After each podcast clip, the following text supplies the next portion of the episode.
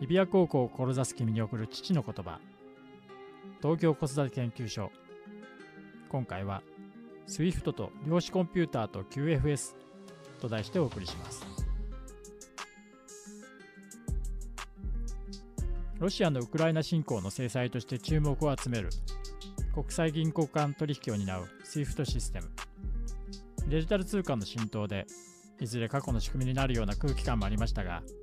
経済制裁の最終手段のような扱われ方でにわかに着工を浴びています。そしてこの SWIFT システムと対極をなすのがデジタル通貨制度を実現するための量子コンピューターに裏付けられたブロックチェーンシステムです。これまで量子コンピューターの存在は現実と非現実の間にある夢物語ように感じることさえありましたが2021年の自民党総裁選で高市候補の政策論点の一つに入ったことで現実的なエンジニアリングの世界に近づいたように感じています。長いコロナ禍での暮らしの中で感じる現実と非現実の曖昧な境界線上に漂う仕組みの存在が改めて現実世界の中に結晶化して現れたような感覚です。今回はそのような量子コンピューターについて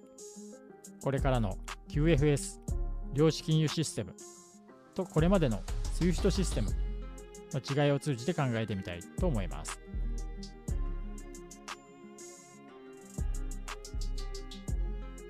量子コンピューター。2019年の年末に現代のスーパーコンピューターで1万年かかる演算を200秒で処理する。との性能を謳って登場した量子コンピューターは近未来に実現化が見込まれる理論上の存在であるかのような認識を持っていました。ところがコロナ禍が続く中それから約15ヶ月後の2021年3月には東京大学と日本 IBM の共同開発による世界初のゲート型商用量子コンピューターシステムが川崎市に設置され年内の稼働を目指すとして注目されました。日本は世界の中でもアメリカドイツに続く3番目の量子コンピューター設置国となります。量子コンピューターとは専門家ではない一般社会人の理解で説明をするとシューレーディンガンの猫に象徴されるような量子力学における重ね合わせ。要するに電子のスピンあるいは分かりやすく例えるとオセロの白と黒のコマの表と裏の2つが同時に存在している状態。つまりオセロの駒が倒れずにくるくると回り白でもあり黒でもある状態を利用した演算方法ということです。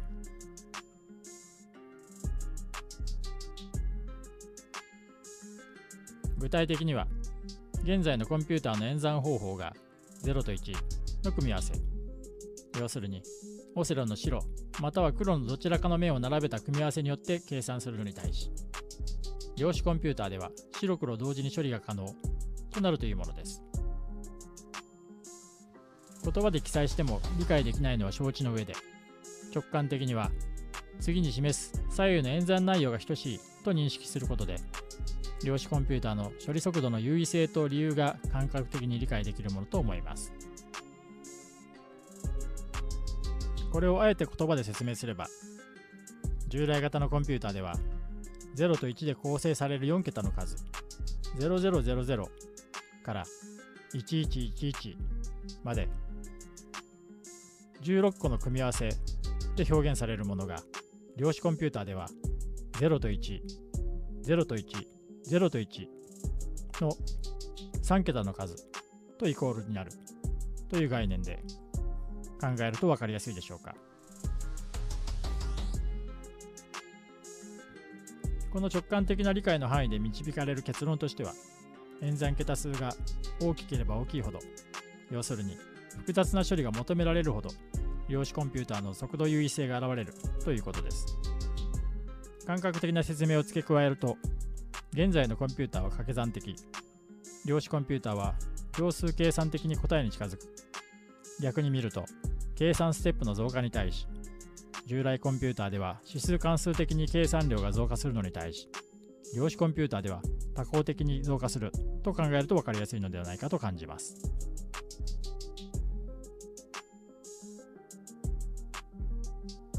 そのように捉えると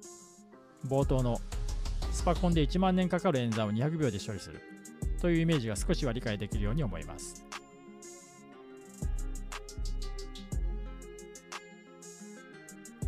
SWIFT とブロックチェーン。そしてこの量子コンピューターの驚異的な演算能力の社会への応用に対しさまざまな期待が寄せられる中最近よく耳にするのが QFS クォンタムフィナンシャルシステムと呼ばれる金融の仕組みです。これは単に複雑な銀行間決済の処理能力を高速化するということではなく多くの場合現在の金融機関が国内決済を行う場合の全銀システムや国際決済に関わる SWIFT システムといった中央集権型の仕組みとは対極をなす開かれた独立分散型の仕組みとして捉えられているようです。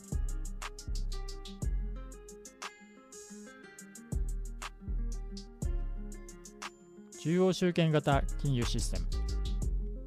SWIFT SWIFT SWIFT Society for Worldwide Interbank Financial Telecommunication SC は銀行間の国際金融取引に関わる事務処理の機械化、合理化及び自動処理化を推進するため参加銀行間の国際金融取引に関するメッセージをコンピューターと通信回線を利用して伝送するネットワークシステムです。現在の国内外の金融を支える中央集権型金融システムのイメージは次のようなイラストの通りです。これを言葉で説明すると、集中管理を行うホストコンピューターに各クライアントパソコンが1台1台それぞれ独立してつながっているという構成になります。このことから理解できるように中央集権型システムでは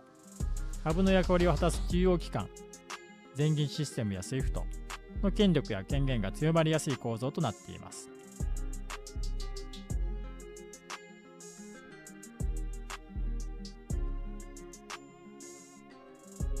相手先銀行の余震や個々の金融機関のシステムの相違を中央に任せることで業務の合理化が図れる反面手数料その他決済に関わるコストの源泉が発生すると同時に全ての決済情報が中央に把握されます国際金融資本家の利益と権力を支える基盤と言われるゆえんです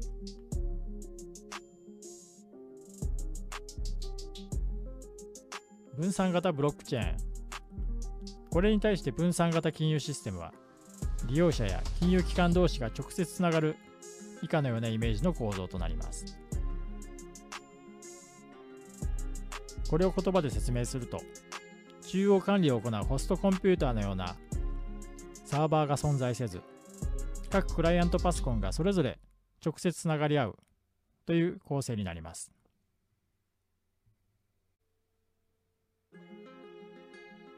この分散型の代表がビットコインを支えるブロックチェーンシステムです。この仕組みでは金融の元締めとなる中央機関が不要となり、より自由な決済が可能になる反面、個々の余震及び決済の確実性や安全性と信頼性を強固なものとする仕組みが必要となります。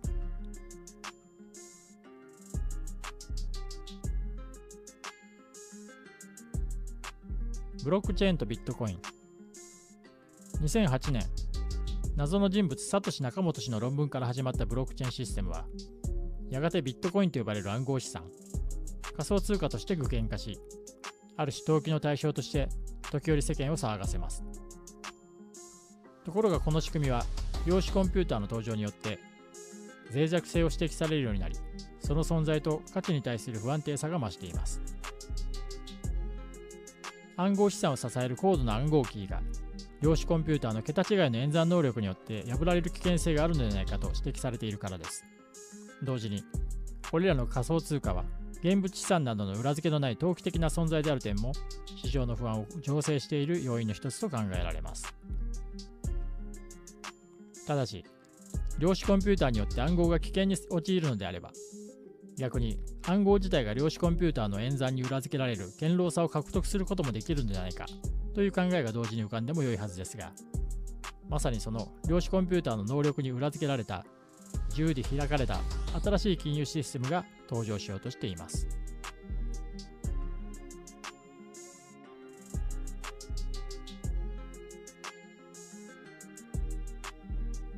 QFS 量子金融システム量子金融システムとは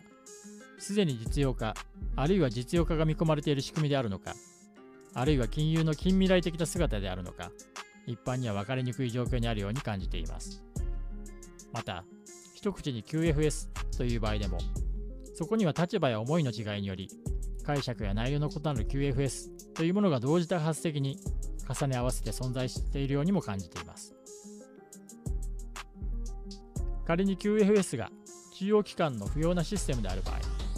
中央銀行や銀行そのものが不必要となるため現在の権力構造や社会の仕組みを大きく変えてしまうことにもなりかねないからです。このため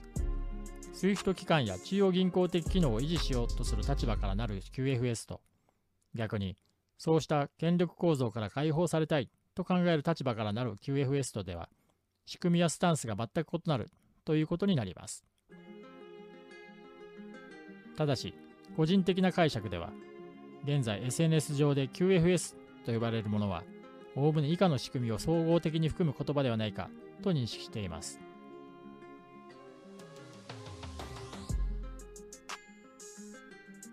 1量子コンピューターに裏付けられたブロックチェーン技術による信頼性と安全性の高い分散型の金融システムであること。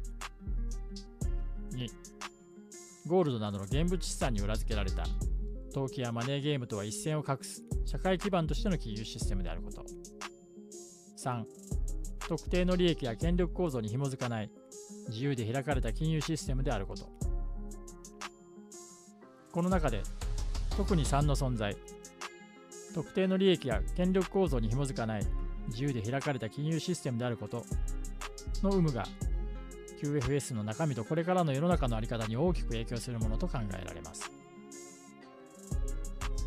そして3を含む量子金融システムにより、ある種の理想社会が実現すると仮定した場合、従来の銀行を中心としたマネー経済体制は成立しなくなります。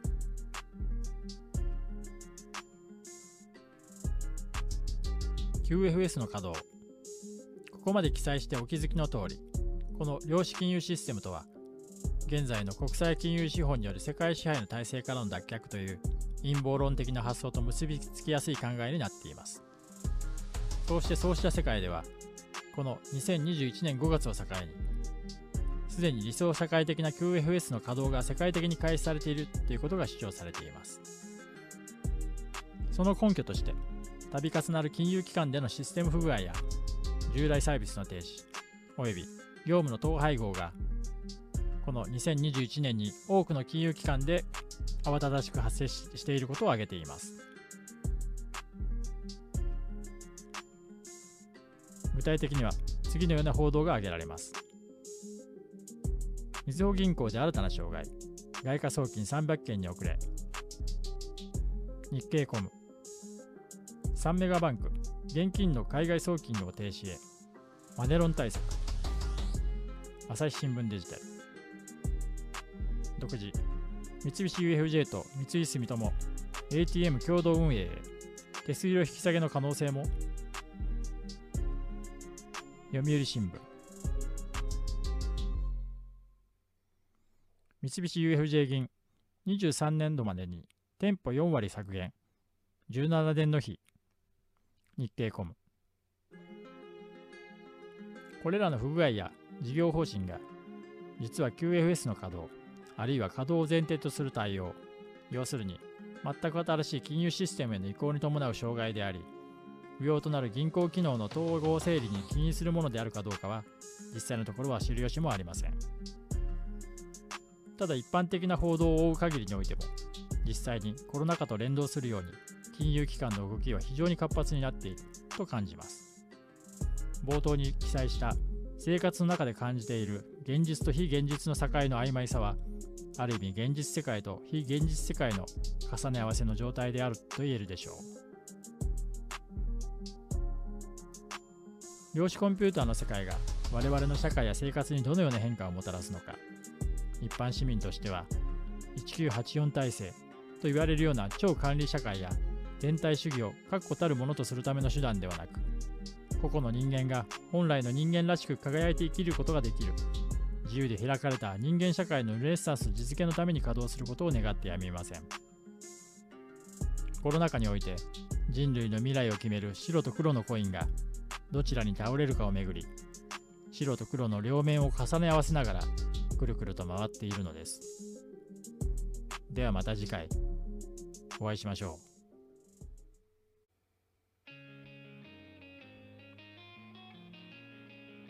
日比谷高校を志す君に送る父の言葉。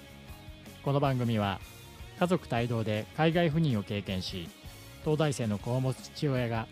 東京23区内での生活や高校受験を通じ子育てや教育住まい暮らしに役立つヒントを発信するチャンネルです。日本語をこよなく愛するとともに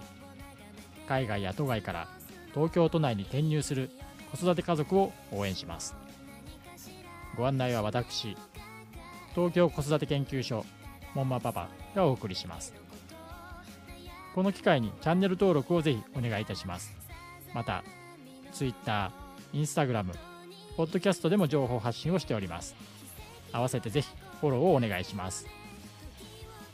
ではまた次回お会いしましょう。